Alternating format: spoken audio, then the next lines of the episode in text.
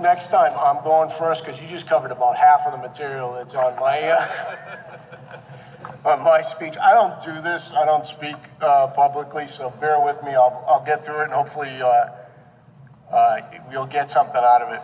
Before I start, though, uh, I want to address my Marine colleagues. It was pretty slick of y'all to put your birthday the day before Veterans Day, because I don't know about anybody else in this room, but it's starting to feel like birthday week and not birthday day.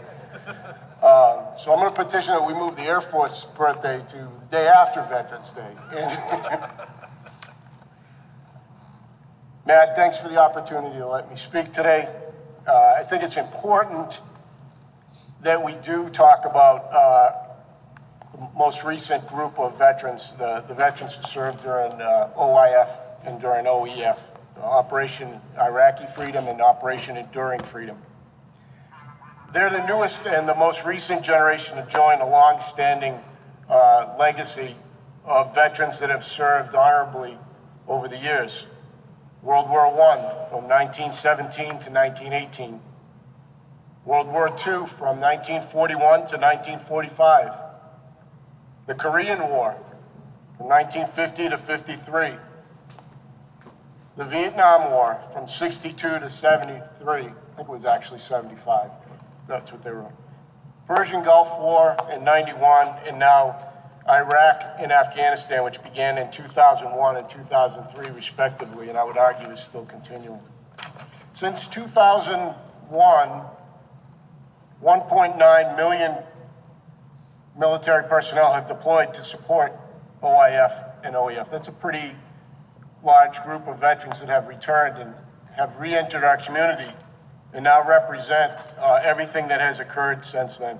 For more than two decades, more than two decades, 20 years, we've sustained combat operations in uh, Southeast Asia in a single theater supporting multiple operations. And, and like you, Jeff, I think one of the common traits, I know for me and for you, uh, of these veterans is multiple deployments. I've done four, you've done four, uh, and I think we're probably on the lower end of the scale from some of the uh, high operation, uh, low density, high demand units. OIF and OEF was the largest and longest standing mobilization of reserve and National Guard personnel since the Korean War. Those are our citizen soldiers. Those aren't, and I'm not taking anything away because I've been, I've been in all three services. I've been active, reserve, and guard. And by the way, the guard is the best kept secret in the Air Force. So now you know. But the guard and reserve are your neighbors. They're your citizen soldiers. They're the people that have a supposedly have a, a civilian job, a place in our community, and then they activate at a time of need. They, they they change hats and they deploy, and that is a big challenge as well um, because you're playing multiple roles. I was uh, I was deployed on an operation one time, and um, I was talking with a two-star general because that's what happens when you start making rank. You start talking to other to, to, to higher ups, and anyway, we were having a conversation, and he was asking what I do at home. And over a period of the time before that conversation, I had been on Title 32 or Title 10 orders for more than five or six months every year. Every year. And so he, he made the uh, almost a, a, casual comment that he, I'm beginning to wonder which one's the part-time job and which one's your your full-time job. And I agreed with him. And to be honest with you, the full-time job was my guard position at that point. My part-time job was back here in the community. When Matt approached me to speak today, I was a little reluctant to talk about my personal experiences, and I won't uh, kind of boast through my position or because it just feels like you're bragging. But let me offer you a little bit of my experiences just because I think it's some context, and I think some of it, a lot of it's universal.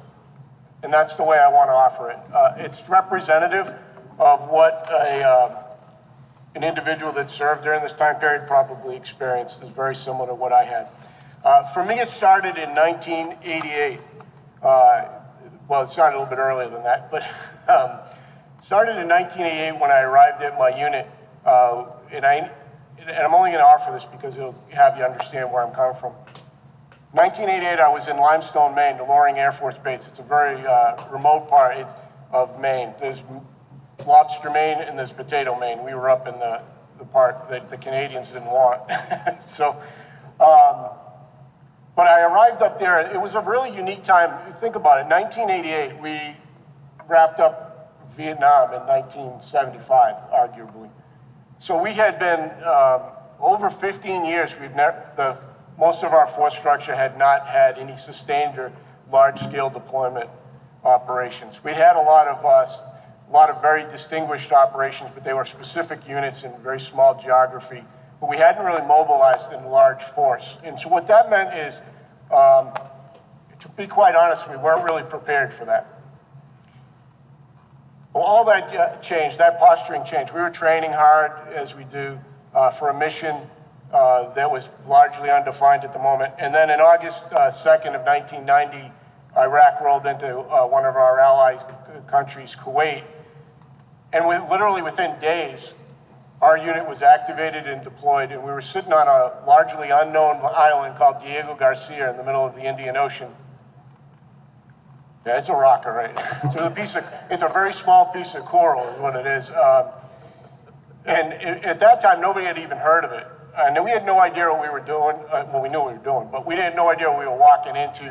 Um, and then we proceeded to stay there. We were there for eight and a half months, which eventually uh, morphed into Desert Storm, and it became uh, combat operations. We flew combat uh, missions up into Iraq.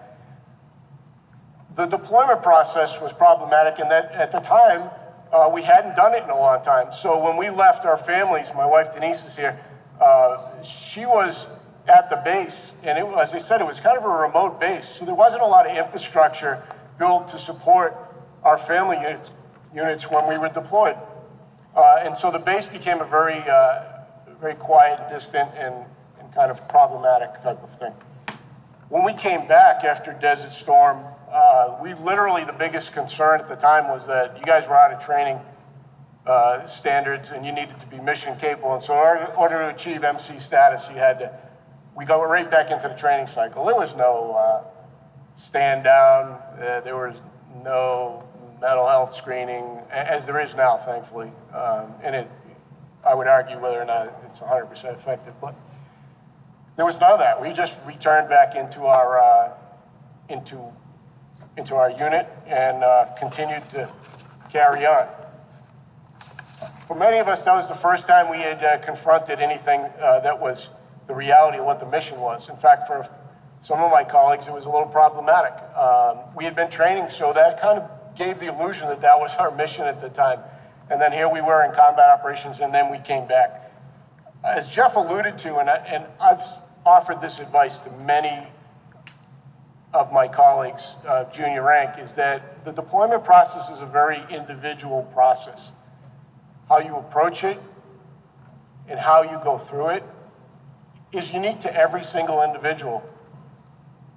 When you return, that surprisingly, returning from a deployment is the most difficult part in my mind. It's like trying to jump on a moving treadmill uh, that's already at like the highest speed you can set it on uh, and then you try to come back into it. I've done that four times. And to be honest with you, it hasn't gotten any easier each time. Um, for a lot of people, reintegration uh, requires a certain amount of coping skills, and I've tried them all. Some are healthy and some are unhealthy. Uh, it's, it's very difficult to do. The other thing that struck me as I went, so fast forward, we're uh, in Iraq and Afghanistan. I deployed in 2003, 2006, and then I went back in 09, 10 during the big push. And every time I went back into the theater, what struck me the most was the level of operations, particularly in 09 when we got there. Bagram, Kabul, Jalalabad, Kandahar, Leatherneck, Mosul, they were all red hot at the time, and they had grown. As I was there in 03, Bagram grew in 06, and by the time I get there in 09, it was a massive operation. But when I got there, I kept thinking to myself, I didn't see any of this in the news. I didn't see any of this when I was home. Uh, people were just kind of living their lives. No knock on you for living your life, um, but nobody was aware of what was going on over there. and it, it was, um, it was kind, kind of surprising. It gets right in your face when you arrive there, particularly in Bagram. It was like something out of a movie. Uh, it was just massive at the time. It was absolutely massive. You as sounds like a, a strange thing to say, um, but as I went through those deployment cycles, being in theater was far more comfortable for me than being home. Uh, it was like a nice, comfortable blanket that I put on. I knew the structure. I was very mission focused. When I was there, that's what you did, and everybody around you was doing that. Uh, and you have your unit, the other uh, veteran, your other uh, service men and women around you, and that, that's a very comforting thing. When I would come home, the chaos at home was what was unsettling the most. Uh, I, I, developed my own coping mechanisms. So when I came back, uh, there was a period of time, you know, you kind of are a little distant. Uh, you don't really engage. And then over time, you kind of work yourself back into the thing. Things change. When you leave on a deployment, uh, everybody else's life keeps moving, but yours freezes. So when you come back, you try to jump back in where you left it. It's just the simple things that really bother you the most. The way she organized the cabinet, uh, just her daily routine didn't include me initially. Um, you know, those kind of things. They're things that kind of like really kind of uh, bite at you a little bit when you're doing those deployments.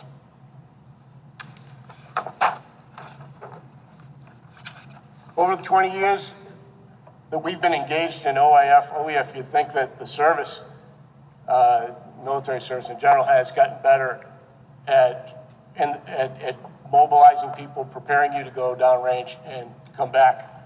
And to some extent, they have. But because it's a, not a one size fits all, it's really difficult for uh, anyone to set up those kind of uh, redeployment schedules. But it's gotten better. Now you come back, you, you have to stay on active duty for a couple of months, even if you're a Guards member, and it's kind of like a little deprogramming uh, thing that they go through. But what's really important, I think, for veterans when you have deployed and then you've come back are organizations like this. Like the Great Lowell Veterans Council, like the American Legion. And for me, I've found the, uh, the NAM Knights.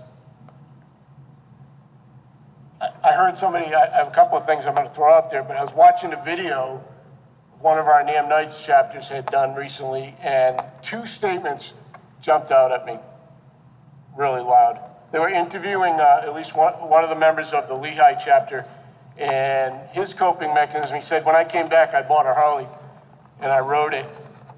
And that was my way of, that was my, my coping mechanism, something I could easily relate to. I, I did the same thing. But what he, the next thing he said really struck me. He said, I, I bought a Harley and I rode it. For four years, I rode it alone. And then I found the NAM Knights we should not let veterans of any war or conflict, now or in the future, when they come back, ride alone, figuratively or literally, for 40 years. The other statement that is in that video is veterans need other veterans. And that is so true. Organizations like the American Legion, the VFW, DAV, Marine Corps League, they provide a network. It's not that we sit around and tell stories. We do, but all we do is rip on each other. right. But we don't we don't do the there I was stories. It's just that that familiar blanket that I was talking about, that comfort when I would deploy and I would say, all right, I got this. I, that I know is what these organizations do for veterans. So again, we should never let a veteran ride alone for 40 years until he has to find somebody. Veterans need veterans. These, are, that's the reason, purpose for these organizations. And it's the thing that I value the most. Thank you.